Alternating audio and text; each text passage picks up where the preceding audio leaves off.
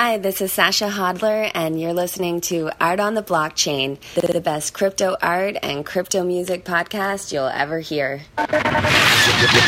Yo, crypto on the rise. We got it, so let's work and laugh in the faces of so called experts. Embrace freedom from regulation if you dare. Prepare for the launch of ARCs and super rare. See, the banks want to bleed you, make you a soul slave. I'm rocking with Codex, the homie Jess Houlgrave. For centuries, governments had norms, but now we're latched on to the provenance platform. My artistry is celebrated. Hear the vet speak and celebrate with us in May. Creative Tech Week. Catch me, K Beta, on the scene. Art on the Blockchain, episode 14. Need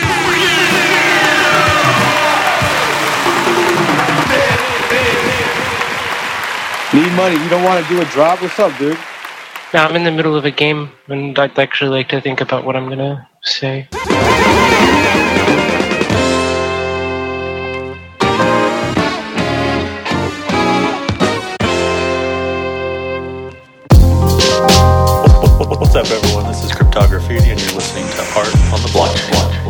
This is Jimmy Song. You're listening to Art on the Blockchain. Hey everybody, this is Tatiana Moroz and I'm coming to you from Art on the Blockchain, the place for creatives to come and hang in the crypto space. Yo, this is Joe Looney, tuned in to the Crypto Creative Podcast, Art on the Blockchain, with hosts Cynthia Gayton and Jay Skrilla. Hello, everyone. This is Jessica Angel from Art Project Decentralized. You, you guys are listening to Art on the Blockchain podcast, hosted by Jay Skrilla and Cynthia Gayton. This, this, this, is, this is Thea Goodman. You are now listening to Art on the Blockchain podcast, crypto creative style, with your two hosts, Cynthia Gayton and Jay Skrilla. Get mean with it, with it, with it.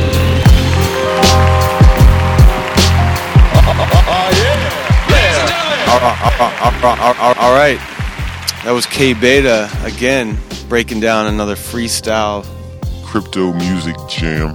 for y'all's enjoyment. We haven't had one of those in a um, couple of weeks, an exclusive one. That's, that- that- that's, that's, that's because all of my friends are in jail right now. Oh, I'm just kidding. It's a whole other podcast. It's all jokes here. It's not the way to do it. We have a great show coming up today. Uh, we're going to interview Jess Houlgrave from Codex Protocol. It's a uh, blockchain based uh, provenance database, I guess, right? Yeah, title registry.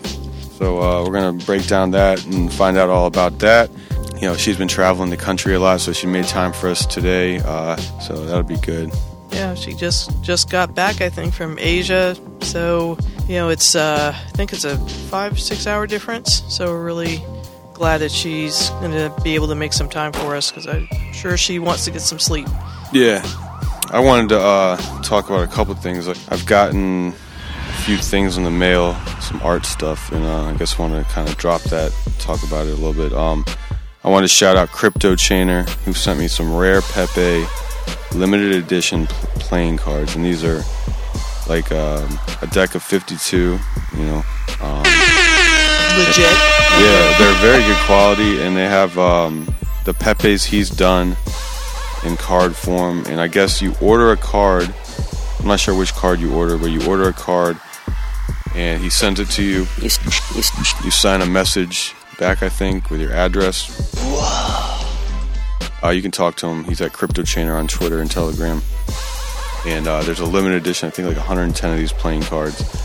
And you get a card with it. And uh, yeah, so I appreciate that. He also sent me a couple physical cards. He's been making physical uh, trading cards uh, with blockchain and putting the uh, like the private key kind of on, on not not the private key on the back with a sticker that I guess leads to the private key. I haven't actually done it yet, so I'm not all the way sure. But very cool. Thank you, Crypto Chainer. Um, also, uh, one of our guests from I think episode 10, uh, the legendary Cryptograffiti, sent us some uh, stickers, a sticker pack. Uh, very cool stickers. Um, Iconic. Iconic stickers. yeah. So I put some on my laptop today. I still got to give some to Cynthia here and uh, pass them out to some people at our event on April 21st in DC at George Washington University. We're doing part two of Intro to Crypto Music and Crypto Art. Um, we did part one in Atlanta this past Sunday at Shear Love. Shout out to Mimi. the event wasn't like totally packed out or anything, but the people who came um, definitely enjoyed it. They expressed how much they learned, and I think they're all going down the rabbit hole. Uh, it, was, it was awesome. Um, the, the space was awesome. The food, the beverages. It was on a goat farm. There was chickens and roosters and hens. Um, and in the middle of Atlanta. Yep. So it was pretty crazy. I'd recommend people go there if you've got any interest in looking at a little. You know, they had llamas and all kinds of kinds of creatures, and uh, and then the historical value. It's apparently it's on the historical register, uh, so that's kind of cool. So if you if you're looking for something to do in Atlanta and you just think of it as you know. Can you just go there though? I don't know. You might I be telling people you to. can. I Yeah? think you can just go there, but you know they have there are cameras. Yeah. I know you're Because people live there. It's like work, live workspaces, and there's a lot of, um, it's like, car, like welders, carpenters, artists, tea makers. Uh, Mimi has a hair salon studio. Um, think she said there's a rapper in the studio there. Yeah. Um, it's like crazy. It's like a community arts center um, in an old farm, and um, they're building like high-rise condos around it. So we don't know how long it's going to last, but it, it's a really cool, cool, cool space. And so you can live and do your work because the living spaces, I think you have to you have to have it secured. Mm. Uh, so we do have to you know, this some element of security on the space, um, and there are cameras everywhere. Yeah. So that was cool. Um, good event. Part two, like I said, this DC, April 21st. We also have Jim Waugh is coming to talk. He has a protocol thing um, that he's doing. I think it's video. Sign up to that. Oh, yeah. And um, we'll have a link at the bottom of this podcast in our notes section. Um, I signed up recently. I'm putting out my uh, Can't Smoke a Bitcoin video, and he's going to help with the, with, the, with with that video on the platform. Basically, you get paid through Twitter clicks um, and then cryptocurrency. Um, me and him talked for about an hour a couple weeks ago, and uh, the idea sounded real cool. It's um, I think it can be applied to many different social media places eventually, or maybe it can, but it's not all the way active yet. But Twitter for sure, he's doing it, and he's got like real brands and real companies that are advertising on it, like some, excuse me, some like cluck. I don't. It's not Cluck You Chicken, but some kind of chicken um, place that's big in the South, I think. Uh, retail chain and um, a couple other things. He's he's been in the uh, marketing game uh, for a while, so he's moved. His, uh, he's helped. He's helped do this video thing. So It should be pretty. It sounds really interesting. It was Yeah. hard to get my head around. Yeah, yeah. Around it because you know the the idea of using social media and and getting it attention and how do you you know develop your business models around it, uh, getting and maintaining and keeping attention is very interesting. But there are because there are obviously many many organizations, especially uh, social media, trying to do that. But he's trying to come up with a little uh, more structured uh, business approach. So I'm kind of excited to hear what he what he has to say.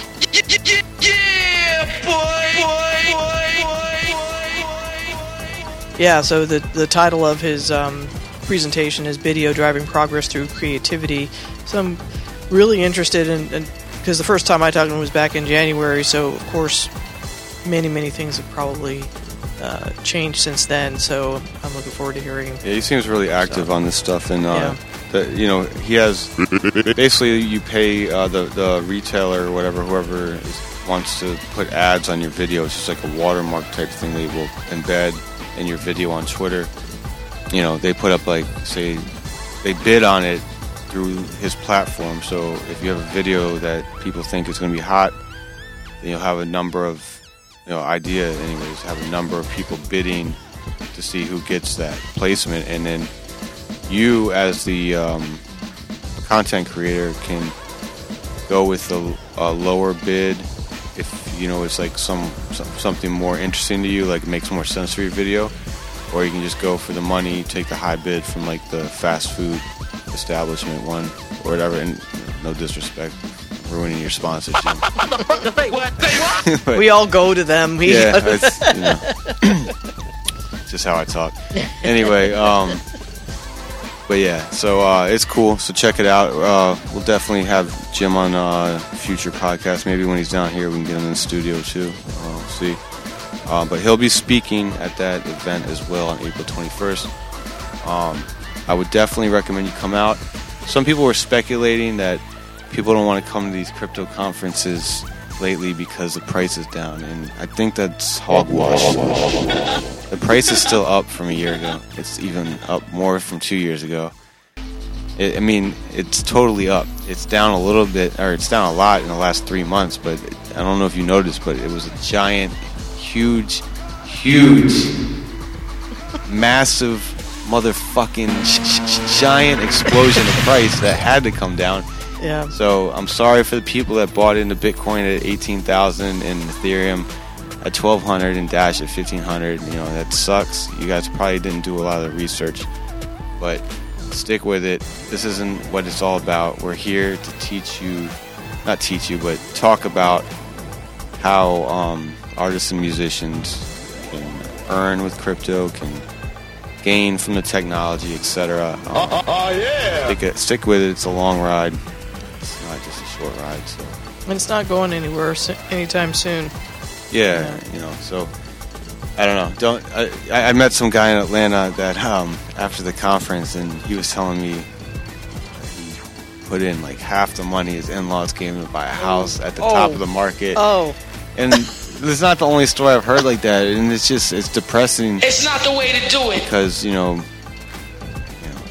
a lot of people got the notion that you just put your money in and magically it goes up, but that's what the market makers want you to think. And at the time that they decided this is the end of the new fish coming in, and they're going to slam the door and shake you out. So.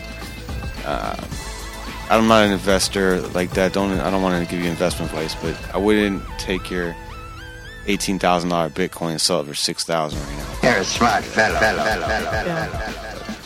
Um, like everything on this show, nothing is investment advice. Um, so we We're, uh, we're not a paternalistic, maternalistic organization. We hope that everybody is uh, is interested in figuring out their own futures. so um, I want to talk to you some more. So we got Cryptograffiti sent us that. Um, also, I bought a, a a piece off an artist on Twitter, and he's from France. And he didn't have um, English translation on his site, and it was like the hardest thing ever to buy. But it was the uh, Last Supper um, Bitcoin related. Wait, I don't know. You could see it on Google. Um, I've seen it before, the image, but it's a fi- it, there's 15 prints he put out, and I bought one. I'm trying to find his name. It is at U Design. No, at Yule Design. That's uh, Y O U L Design. Uh, he makes some cool stuff. Um, he walked me through the process after I didn't he re- figured I didn't know how to read French. But um, yeah, thank you for that. Um, you know, anybody wants to send us stuff to talk about, that's great. You know, let's, let's call this a swag in here. Send us your blockchain goods, and we'll draw. You know, if they're cool, we'll talk about them a little bit. Yeah. Um, and also shout out to Mike in Space. He sent over some uh, stickers for our uh, events. So on April 21st, come out, and there will be some crypto graffiti stickers. There will be some Mike in Space stickers. There will be some awesome stickers done by another guy, Mr. Jo- Jordy Robot. Jordy Bot. Yeah. Yeah. So that made some uh, some stickers of for our podcast, AOTB stickers. Uh, he's got two uh, series out. He's giving us a bunch. We're gonna give them away. Uh, maybe he'll even be there that y'all can meet him in person. You sign a couple of them. You can sign them. Make them exclusive. Yeah. So shout out to him as well. Probably get in the top five blo- blo- blo- blo- blockchain news. Yep. This week is going to be more knowledge based than news based because it was just last week that we had a podcast and not not so much, not a lot of news since then, other than the things that we just we just talked about. But I wanted to um, just give you some links to some articles and, and things that have been uh, written that you might find helpful or at least interesting. On April 8th, an article was uh, posted called Five Ways Blockchain Technology is Changing How Art is Made by Steven Buchko on CoinCentral.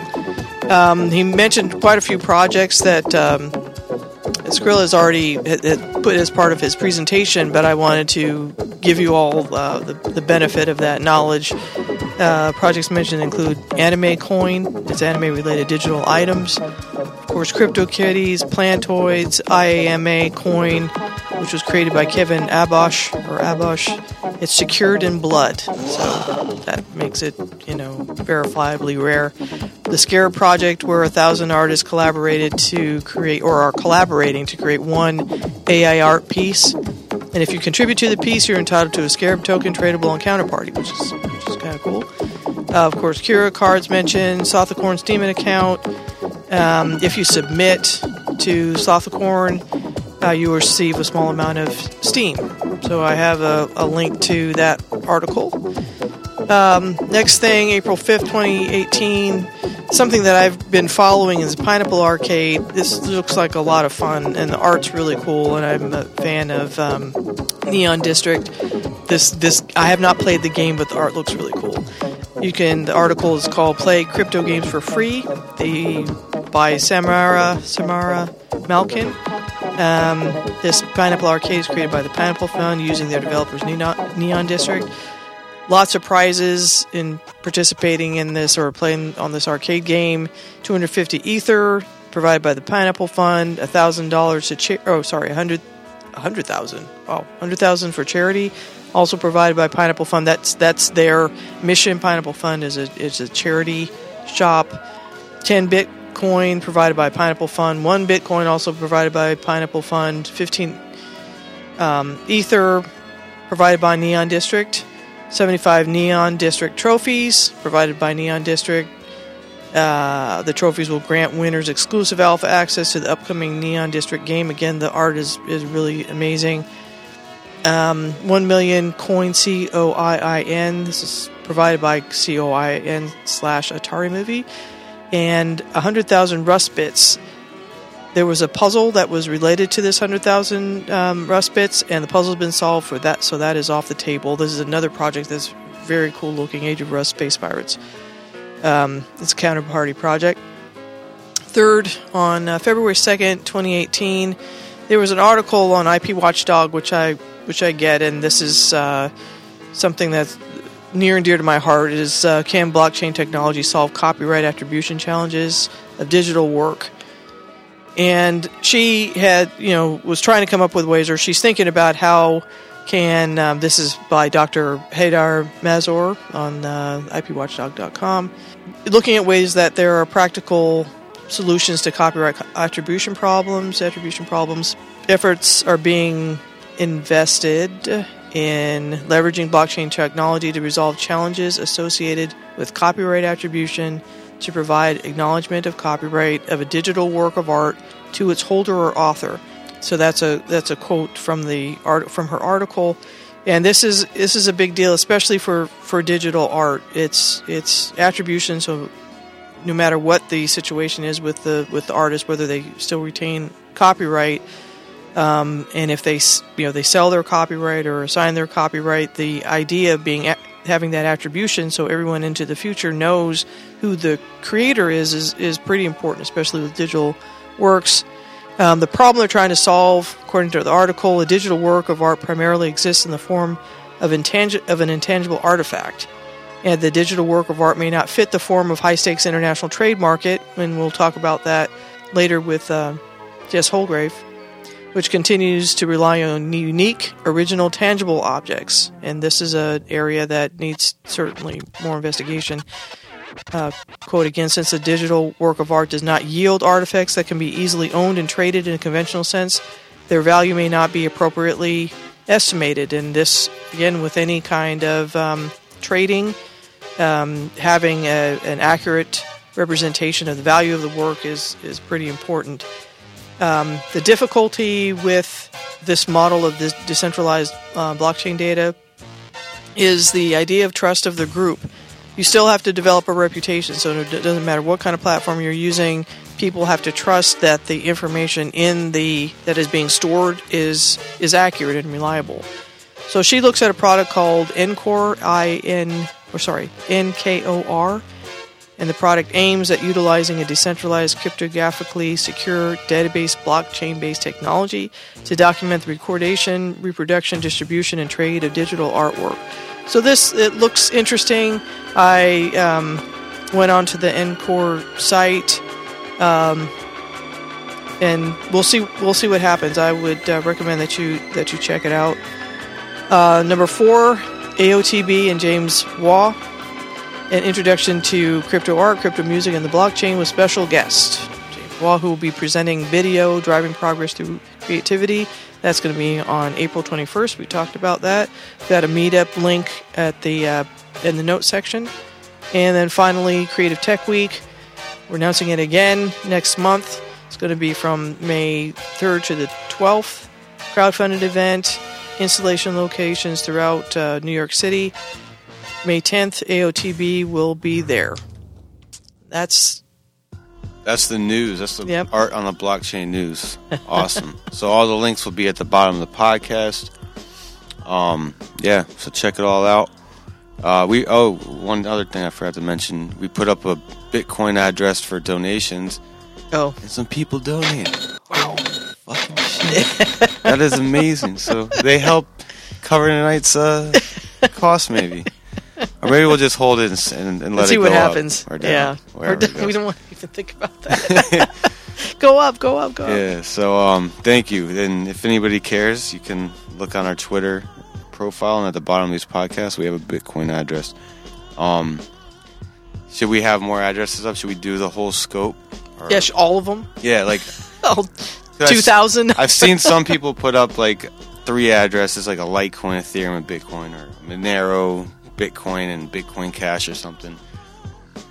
But um, I don't know. We make it easy. If you have Bitcoin, you can send it to us. Pretty straightforward. Maybe we'll put up an Ethereum one too. Yeah. You know, Ethereum's not going anywhere either. In fact, let's get into a Ethereum conversation right now. Welcome, Jess Houlgrave of the Codex Protocol. A very, very busy woman. Um, we're lucky enough to have her call in right now. I think it's a later time for her, so uh, thank you, Jess. You're And- welcome. Thank you for having me. It's uh, it's midnight here, so I might not be quite as sharp as I would be first thing, but uh, it's great speaking with you. Yeah, you too. Um, so yeah, I guess uh, let's first of all, uh, Codex is basically um, working on uh, auctions and provenance on the blockchain. Yeah, that's right. Um, we are a decentralized title registry for the art and collectibles market. Um, so our focus is really on storing provenance in a way that becomes easily verifiable. Um, provenance, for people who don't know, is really around the identif- uh, the kind of identity of the item, its authenticity, where it's been, who sold it, um, all things which kind of contribute to value and are really, really important to to research and understand when you're operating in this market. And things which the blo- the blockchain can be really helpful with with uh, with that information. And so we focused on auctions first.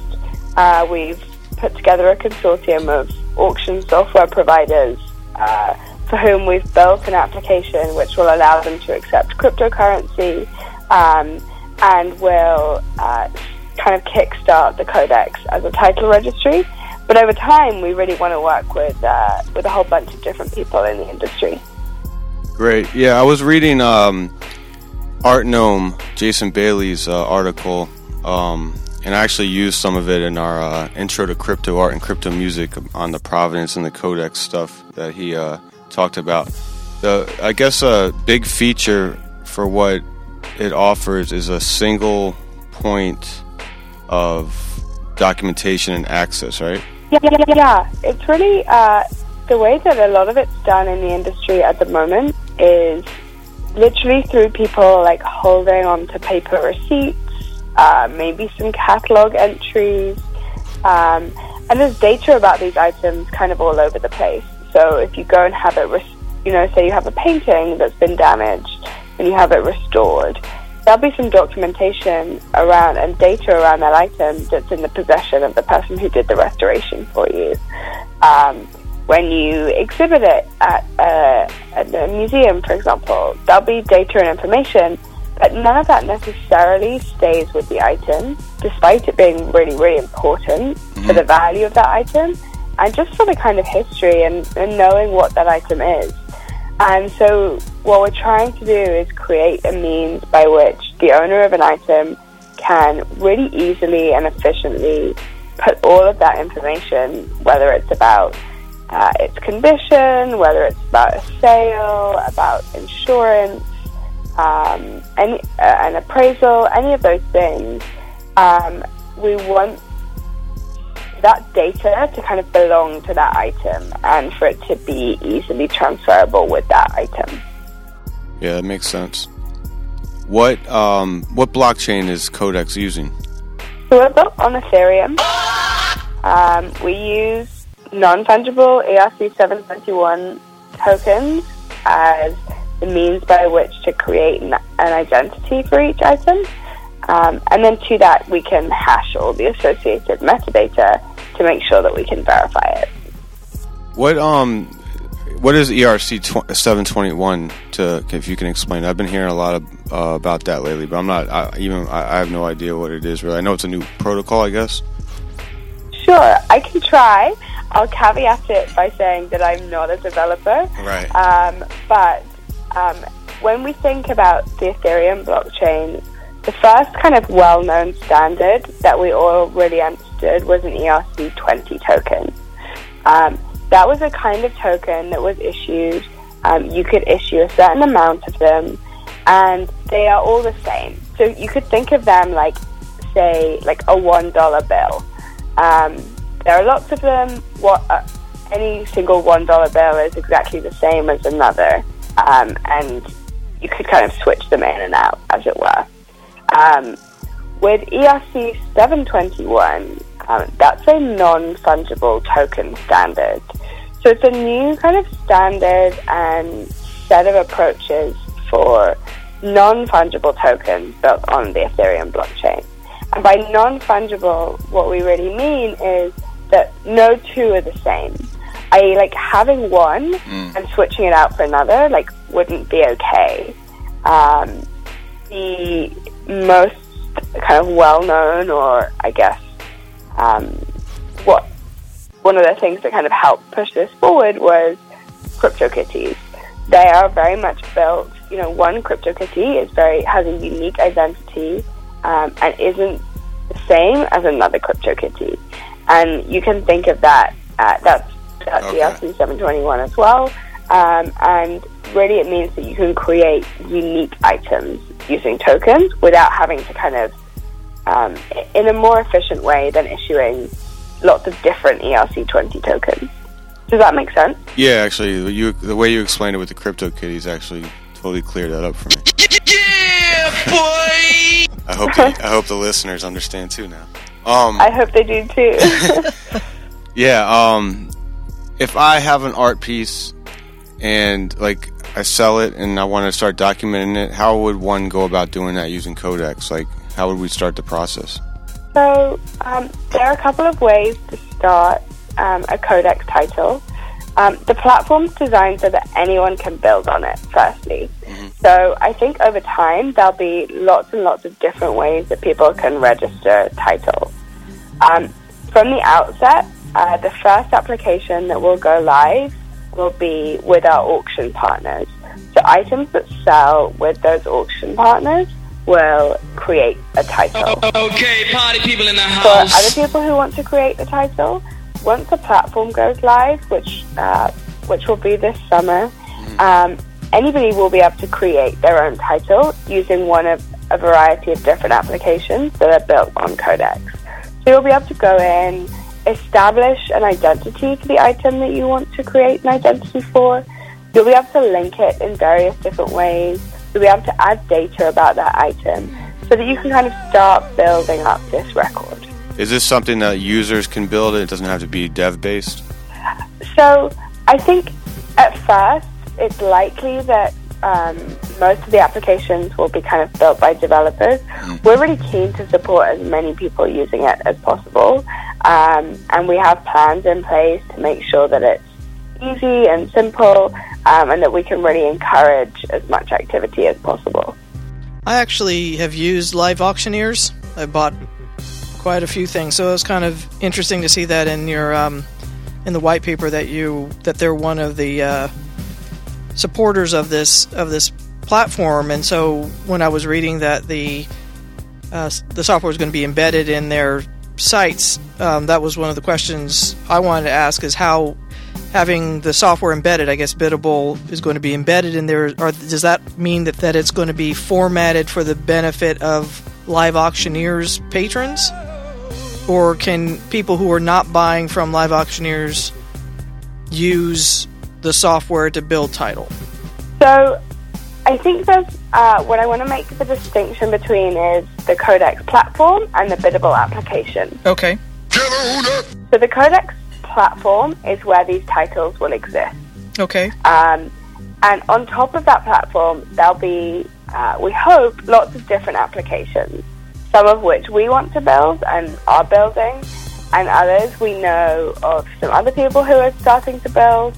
Um, and we hope over time um, lots and lots of different people will build applications that sit on that layer and use those titles. So for people who aren't buying through live auctioneers, there'll be a way to create a title. It won't be through the biddable application. Um, it'll be through another application. Um, we're working on one which is a very simple kind of title viewer application at the moment, which will allow people to create titles. And there are several others which the title creation will be a part of. Okay, so when it comes to biddable and live auctioneers, we've worked with live auctioneers and auction mobility, who are two software providers in the auction space, to develop an application which um, helps them to access that title registry. So Biddable is essentially kind of built and linked to the title registry. And it does some other things too. So it firstly will enable people to register quickly and easily using cryptocurrency. And secondly, it will allow people to actually buy items that are sold on those platforms using cryptocurrency. So within that application, there's a few different functions. And I think as we see more applications, they'll all contain different functions for different end users, but underlying them all will be this Codex platform which holds the title. Okay, so right right now there's no if I had a piece I wanted to enter into the uh, the Codex uh, title registry, there isn't an interface for me to do that right now. On my out, outside of the auction, Not space. till summertime, right? There will be in summer. Yes, Okay. Exactly. Okay, because one of my questions was what what were the minimum requirements to meet your standards for the registry, but I guess that will probably be in the that interface coming out in the summer. Well, are there minimum standards, or is it just uh, it's a decentralization? Anybody can do well, it, I mean, right? I guess I mean the minimum documentation requirements because I Oh. would imagine how do you show what is your evidence of having possession and what is your evidence of having ownership? I mean, I'm sure there's there would ha- in regular physical world there's certain pieces of paper or Yeah. documents that e- are evidence of your ownership or possession. And I was I guess wondering, explain that. Okay, party people in the house. Yeah, sure. I think um, this is a really interesting, an interesting point, and one that we really grappled with. What we've settled with is actually allowing anybody to create a title and upload as little or as much information as they want. That might seem um, a little surprising that anyone can just create a title, but we're still operating in an industry where these items are physical items. Um, for the most part, will be traded through an intermediary. So when you go to buy a work of art, you'll be buying that work of art and receiving that digital information with it. Um, that digital information will help you make a decision about that artwork. So to the extent that somebody's created a record which doesn't have any useful information in it, you just won't attribute any value to that, or you won't trust it. Um, to the extent that you have documentation to prove your ownership, which, by the way, um, might seem very obvious to people who, um, you know, we're used to receiving receipts and documentation for things that we buy. But very often in the art and collectibles world, people don't actually have any documentation to prove that they own these things. And so um, people may or may not have the associated paperwork. Um, but they may have images of the item. They may have an insurance record of the item. Um, and so we don't have a minimum standard that people have to meet. Um, we're not trying to, uh, kind of remove the need for a buyer to analyze that information. We're just making it easier for them to do so.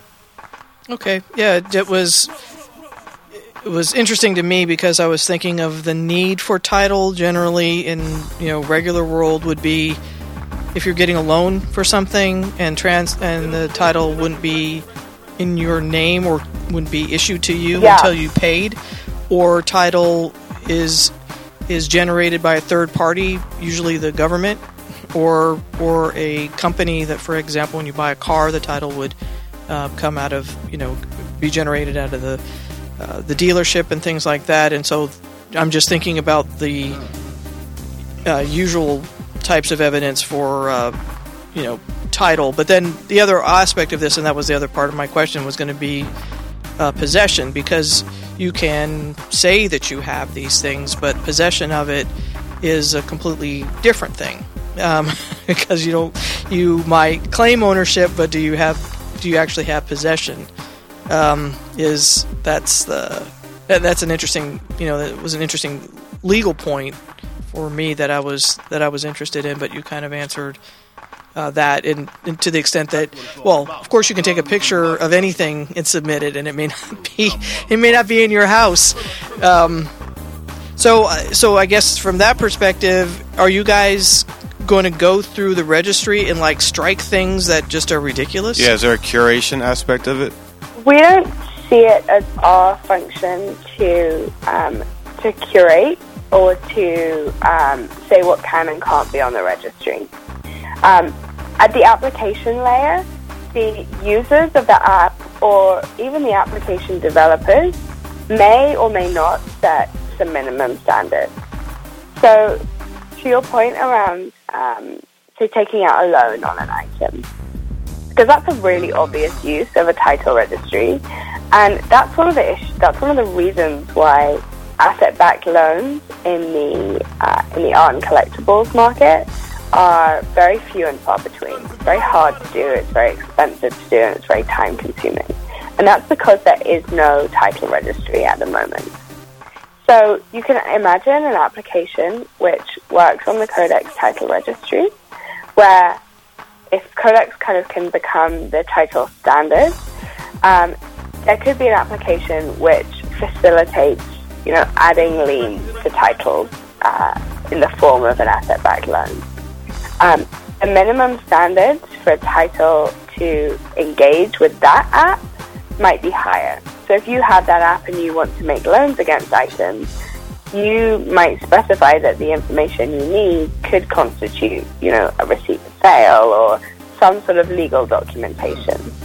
Um, and that could be a requirement for people who are using those titles within that application. But at the title registry layer, the codex layer, we don't do that um, because we just want as many people to, to kind of be creating these titles and be able to use them. Um, but different apps may have different requirements. So there's there's a possibility that the apps will develop a reputation for the elements that would be necessary. As an, as an example, if you needed to get title insurance, let's say that that you know that was something you were interested in, Yeah. to, um, and there was an app that said, okay, we are we can assist you with getting title insurance on this, you know, hundred thirty thousand dollar piece of art. This is the these are the things that you need to show in order to get title insurance. You know, and then it's and then the title registry is on you all's the, the Codex protocol, but the app out of necessity be the reliable thing because the app is making some requirements that actually point to the the registry as support. Correct, exactly. Okay. So the registry becomes um, essentially kind of like where this documentation is stored or held. Um, and uh, an app could help people kind of develop uh, a, a, a, codex title that's sufficient to do those things. Um, so there will be some codex titles which don't have very good information on them, for sure. Um, there'll be some codex titles which are created and, um, you know, people won't use them in all the different applications in all the different ways, either because they don't want to or they have no need to. But for some people who want to do these things, who want to insure items, they want to um, borrow against them, um, do those actions, you may need a kind of a more developed, more um, you know, strong title in the sense of you know all the associated documentation you need, um, and that will enable you to do more things with that pencil. Okay, so you would also potentially also have an app that was the, the, other thing I was interested in, and I guess a lot of my questions are coming from the white paper, if you can't tell. But the, part of the issue was um, the terms of the terms of the sale. So that would be something generated separately. You all are not engaged at all in determining whether something's licensed, whether you know the the copyright is transferred with the sale of the of the art, all that kind of stuff. You guys are not involved with the terms of the sale. No, no, no, no, no. no. Again, we're not a a marketplace. Okay. Um, we want to work with marketplaces. Um, we're working with insurance, um, uh, with auction companies. Um, we envisage there being many marketplaces that utilize Codex as infrastructure, but the sale of an, a work would necessarily be a contract between two parties operating within that marketplace, um, not with Codex as a counterparty to that. Yeah, because I was just thinking with the the auction houses, because that there's an advantage and disadvantage of knowing how how terms and conditions should work. um, but then when you you know, I know that there if I buy something from live auctioneers, I know I know what I can and cannot do with what I buy. Right, I, I know that because I that's what I do. But on the from a your average consumer may not know what they can and cannot do with, with certain items that they that they purchase. So that might so that might be something that live auctioneers develops because I I'm envisioning something like this is really to avoid some of the, the ongoing dilemmas with regard to what you can and cannot do with things. Um, but maybe that's that something that would be coming out of the auction houses, where part of the terms and conditions become referenced from your blockchain. Yeah, absolutely. Okay. I think um, there's there's so much possibility. Um, I think having terms of sale included as part of this provenance, as part of that record, um, like you say, could be um, you know, a real way to solve some of those issues um, and, and make sure that people can access them, refer to them, verify where they came from, um, and, and know that they're referring to the to the right document. Oh, oh yeah. And I'll, I have just one last question off the white paper. Um, dispute resolution. Um, if again, would that be something that if anybody is disputing anything going on in the registry, because I actually really liked your white paper. Um, it was uh, it crossed dotted a lot of i's, crossed a lot of t's. Um, there were I was really appreciative of um, acknowledgement of the, of the limitations because a lot of people have just a lot of you know blue sky thinking everything's going to be perfect and there's gonna, never going to be any problems and that was not the case in, in reviewing this but that was one area that and again it's no uh, it's not necessarily anything that would be in a white paper but that was one of the first things that came to mind after reviewing it was what happens if if someone is disputing the registry so i think um, it would depend on the context and uh, and exactly what was being disputed. Okay. Um, I think um, if it was uh, if there was an action that had taken place within an application, um, that application might be responsible for dispute re- resolution. I think it's a really interesting one and um, and and something that we've been thinking about. And part of why we're putting together the Codex Consortium is to make sure that we have um, representation from a really wide group of knowledgeable stakeholders Sure. um, from the industry. So Live Auctioneers and Auction Mobility are our two founding members, and over time we want to add um, add to that um, in the form of other industry partners and, and knowledgeable players. And I think the consortium will play a really important role in um, in those kinds of things, in setting best practices and standards, um, and in making these sort of um, whether it's direct dispute resolutions or setting standards for how that should be done. Um, we are, you know, we're really keen to make sure that this works for the whole industry, um, and that's why we're putting together the consortium. Yeah, that that's kind of an interesting idea too. That people will say, "Well, we have to have support from the community. We need to have an active community," and then making but making a consortium that you've actually identified people who are participating versus hoping that people come and help is uh, is a good good approach because then you can have some diversity in the in the overall you know thinking, and then you also are building up trust because within the consortium, hopefully the people are trust each other um, and can and rely on their expertise. So that could that's you know obviously a really a, a good point and a good thing to have. Yeah, I think we very much take the approach that we want to build something that's useful. Um, there are a lot of ways that you can imagine, you know, how you can make this better, but I think really to build technology that is likely to be adopted and that um, can really make a, an impact, um, the best way to do that is is in conjunction with the people who need it and who would use it. Um, because that way we can kind of really design um, a system that um, is functional and is actually going to get adopted, most importantly.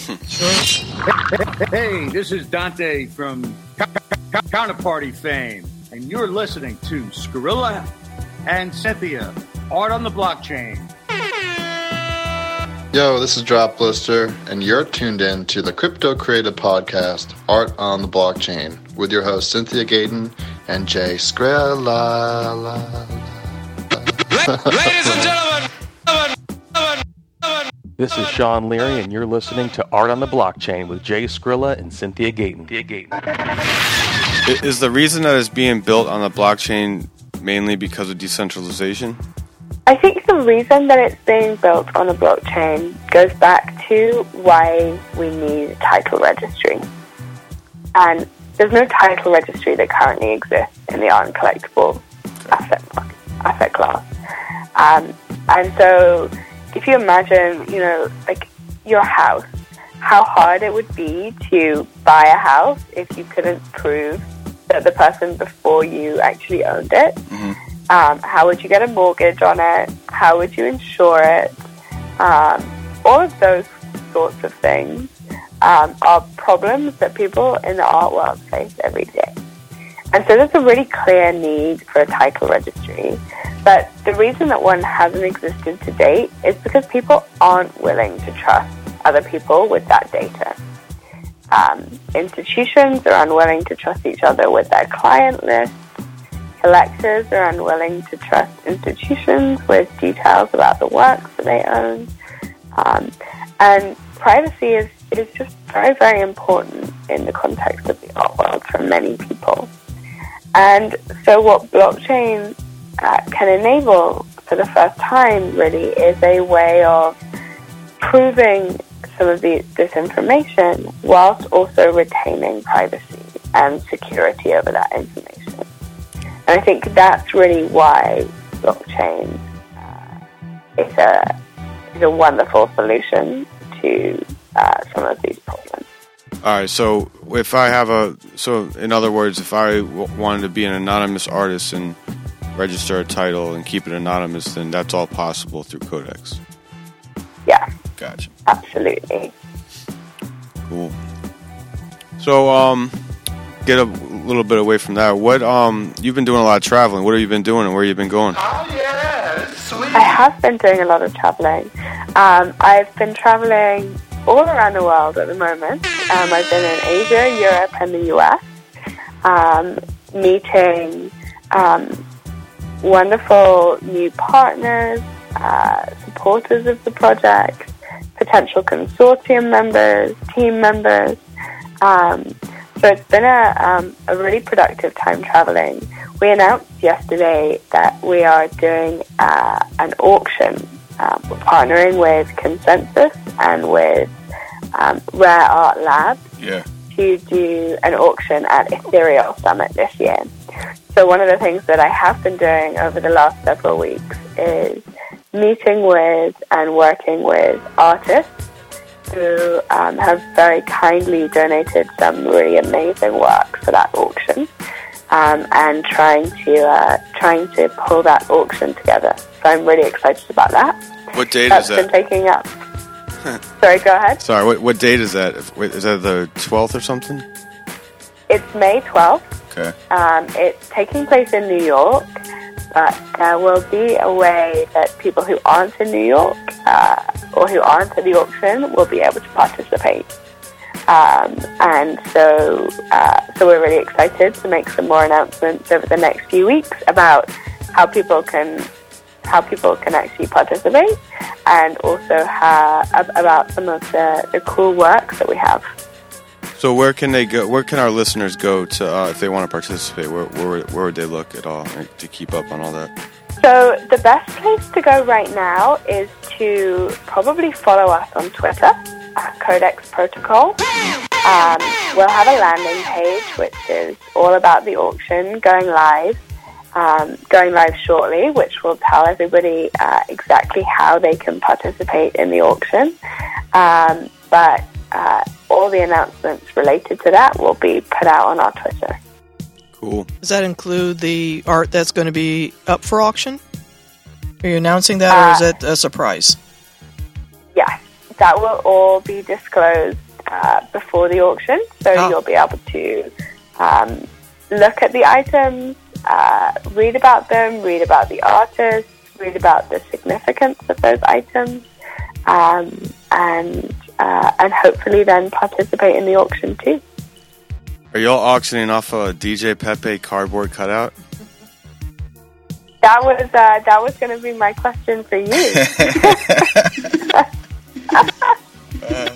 I am a rare. I I am a rare art lab featured artist. I, I, I should,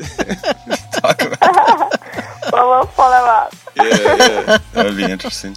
So speaking of that, how because so much has has spun off of that that event in in January, the um, Rare Art Festival. the Rare Art Festival. That you know we we continue to to talk about that, but I think you need to be asked how you felt up on stage.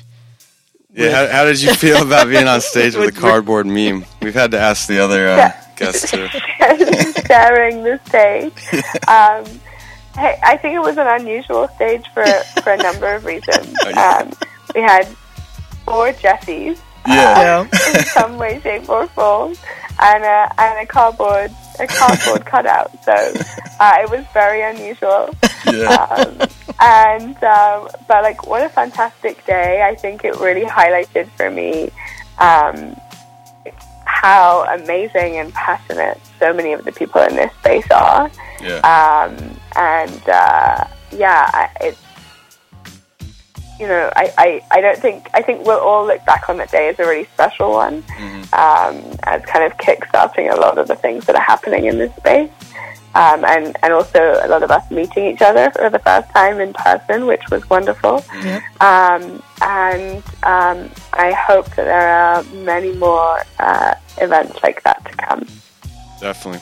It seems like uh, the second week of May, or yeah, I guess it's the second week of May. There's gonna be a lot going on up there in New York too. So Yeah, I'm sure everybody will run into each other again here. I think there is. There's a, a crypto creative day as part of Creative Tech Week. Right. Um, that's the ethereal auction. I know Rare Art Labs has uh, an event also um, earlier on in that week. So um, certainly plenty to keep everybody occupied and interested. Yeah, and then they got consensus. I guess the following week up there. That's right. Yeah. Something. So, are you going to be up there the whole time, or Yep, I will be. Uh, I will be in New York um, for the first few weeks of May. Where Where are you originally from, Jess? Um, so I'm based in London. hmm Um, originally, I'm from just outside of London. I grew up in a, um, a, s- a small town a couple of hours away, um, but London is home for me. Gotcha, gotcha. How do you like America? It's You know, not a I trick love question. coming to America. um, I'm really lucky uh, doing what I do because I get to travel all over the place um, and um, and and meet a ton of different people. Um, in particular, at the moment, I trans- I travel a lot to the West Coast. My co-founder Mark is based in San Francisco, um, and I also spend a lot of time in in New York. Um, but our developers are in Dallas, um, and so I kind of um, I'm getting to see a lot, and one of the things that I love to do when I travel, whether it's the US or, or anywhere, is to find artists. Um, And um, as I've been traveling around, I've met a ton of artists who work in this space, um, and I also have, you know, friends who link me up with artists who live in different places, or I just go and try and find like a cool artist studio to see what's happening, and it's it's a way that I really love to travel. Um, and so I don't get a ton of time to do it uh, in the last few weeks, but um, it's uh, it's always a pleasure to, to go and meet different people in different places. What What kind of art are you into? What is your preference? So I have a couple of different things that I like. My long-standing passion is for old maps, uh, which is kind of borderline art. Um, Oh, that's Sounds like something Cynthia would be into. Well, hey, you know me well. It's been a year. I have. I. I. We'll go into that later, but go on about maps because they're awesome. Um, I've collected old maps for a while. Um, for me, there's something about you know travel and and different places and different things, but also the fact that very often they represent kind of the frontier of human knowledge at the time that they were being created. Um, and there's something about looking and, and being in the presence of an old map that I just find uh, kind of awe-inspiring. Um, so I so I really love them. I also um, I, I I love artists whose work. Um, well, I guess one of my favorite artists at the moment is an artist called Idris Khan. Um, he produces really beautiful work, which is all around the theme of identity and what it means to be a person in a place at a particular time. Um, and that's something that's really resonated with me over the last couple of years. And um, there are several artists for whom that's kind of a theme and a topic in their work. Um, and so a few of those artists are kind of at the forefront of my mind at the moment. He does mostly Um, like black and white stuff. Yes, I'm looking at it now. Yeah, cool. What's the last name? Khan K H A N. Khan. Yeah, that's cool. Um, for the Codex protocol, I was thinking, um, are you all going to be doing only physical, or are you also going to be doing like, um, you know, the how a lot of people are doing like the gifts and stuff like that? Or is that going on, or digital art? Our focus right now is very much on physical and um, art and collectibles. Okay. Um, so it's art, it could be um, fine wine, um, a whole bunch of different things. Um, I think um, the work that's happening in the digital space right now is just amazing. Um, there are some really amazing projects for whom digital art is a real focus. Um, there's nothing that would stop people registering digital art on Codex too. Um, and we hope that might happen because I think over, you know, I'm a big believer in, in digital art becoming, um, you know, a much more of a mainstream part of the art world. Um, and I think there's definitely a role for it within Codex. Um, and but right now it's not our focus. Um, and I hope that over time we'll continue to partner with uh, with great people who are more specialized in that.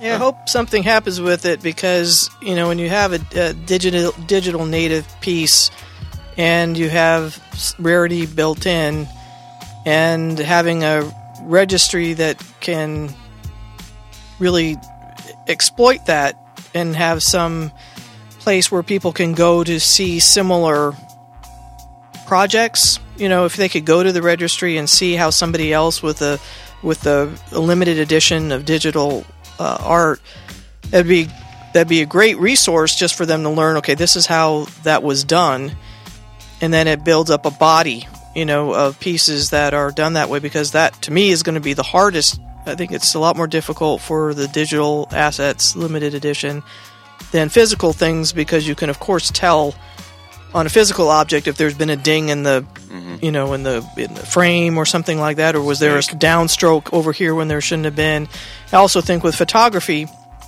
it's another um, issue because even though photography uh, there might be some variations but you can make an identical in many ways an identical uh, version of a photo um, even if it's not a digital digital photo and i think that's another thing that would really be able to take advantage of something like this, like this service. So, um, absolutely, you know, yeah, I think somebody um, needs to do that.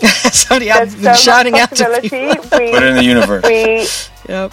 We, we would love all of this stuff to uh, to to be built with or uh, somehow with Codex. Um, and so, if there are people out there who want to build this stuff with us, uh, get in touch.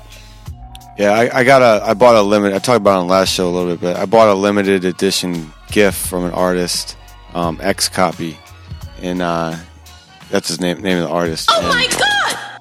He um, made it. It's a one of one, and I bought it off him for Ethereum, and it's on the Ascribe platform, which I think is not being developed on anymore, and they're moving to another place. I'm not exactly sure. It's Oceans or something like that. Um, but yeah, I was kind of like, what do I, you know, I like it and I like it a lot. It's a good piece of art, but and it's a digital, it's a GIF. But I'm trying, I'm trying to f- figure out a way to, um, you know, have it in my house, like you know, put it through a, a viewer, or um, like Cynthia said, if it could be on the blockchain or, or not on a registry somewhere where people could see it, or but without having it because right, you can download. It has you to be obscured. Right, you can right click and download the GIF, and then everybody has it. Well, you have to put sunglasses on it. But I'm like, what? what and then, you know, I know when I bought it, like this was kind of an experiment for me. Like I, I, I bought it knowing that you know I don't know, you know, I don't know the future of it. It could be. Who knows what's going to worthless happen. if it, you know, a bunch of prints of it come out because I did see it's on Yeah. Giphy too. So I mean, it's out there, but I own the I guess the original, like I guess the uh, master copy. The But artist how- proof, maybe. But how do you prove that? And I'm just trying to, I guess, explore in my mind how that is valuable and how it could be valuable. Yeah, you know, I think um, there's always this question of, um, you know, ju- just having lots of things out there make it more or less valuable. I think when you can prove that you have the the original one, um, you um, that that still has value, even if there are millions of other copies. You know, the fact that the Mona Lisa's image is everywhere doesn't devalue the original Mona Lisa. Sure. Um, and I think that's the same for most art. I think art is there and people should see it and enjoy it. Um, and for, um, you know, privileged people who are in a position to own original art, I think that, um, you know, there's no reason why those two things can't coexist. Yeah, there needs to be a platform built to make it to make it obvious though, because like like literally the GIF I have and the GIF that's on Giphy, I'm unsure how to tell those. How you be able to tell to the difference? them. Yeah. Yeah. So like, Um, again, I think there are some amazing platforms that are coming out at the moment, Mhm. where, which will enable that uh, in a much Yeah. more easy and uh, and transparent way.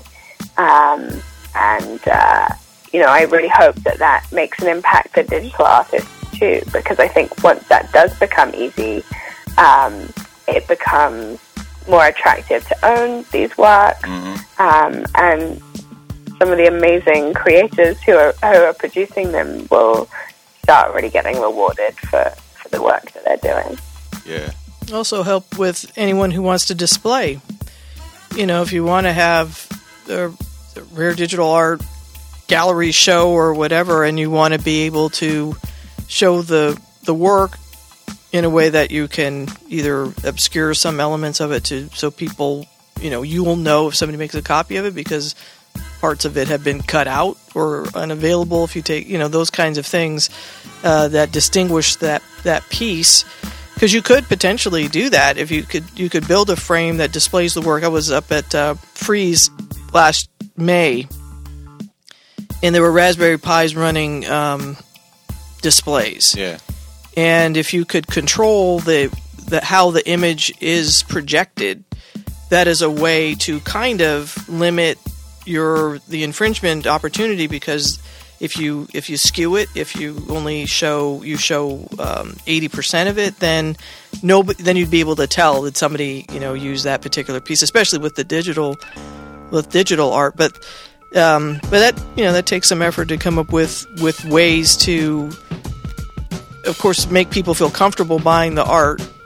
You need to be able to be- Yeah. embed some kind of annoying sound every time you, you take a piece of art and you try to display it, and it like Hit it air like horn. slaps you it slaps you through the computer or something. It like plays a ear that a song sound that's terrible to human ears or something. Yeah, nails on a blackboard. Oh, alert! Alert! I look forward to seeing that in practice. That's a that's a shout to all the developers out there.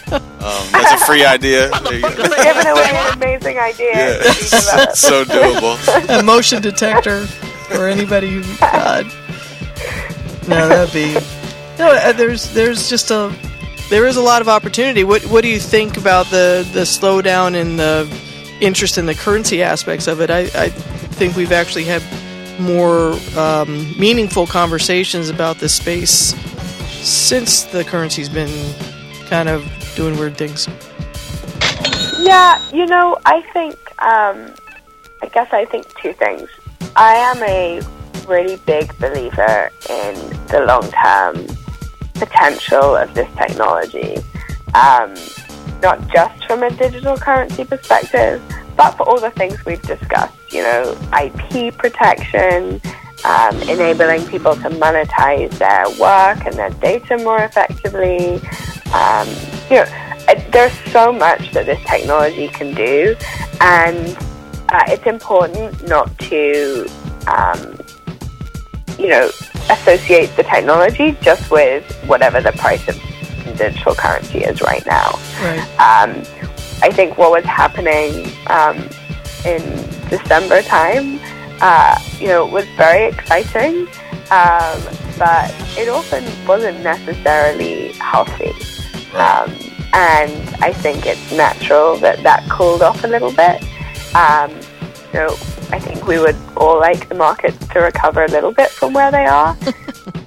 But but it's still way above what it was last year this time. That's what people don't realize. Like oh, the news that people hear is like it's only like oh it's crashed so much since three months ago. But all right, but it, it's still up like six to a hundred times since last, Last year, year, This time, so exactly. There is no crash. And, you know, I think so much moves so quickly in this space. Mm-hmm. Things change on a daily, weekly, hourly basis.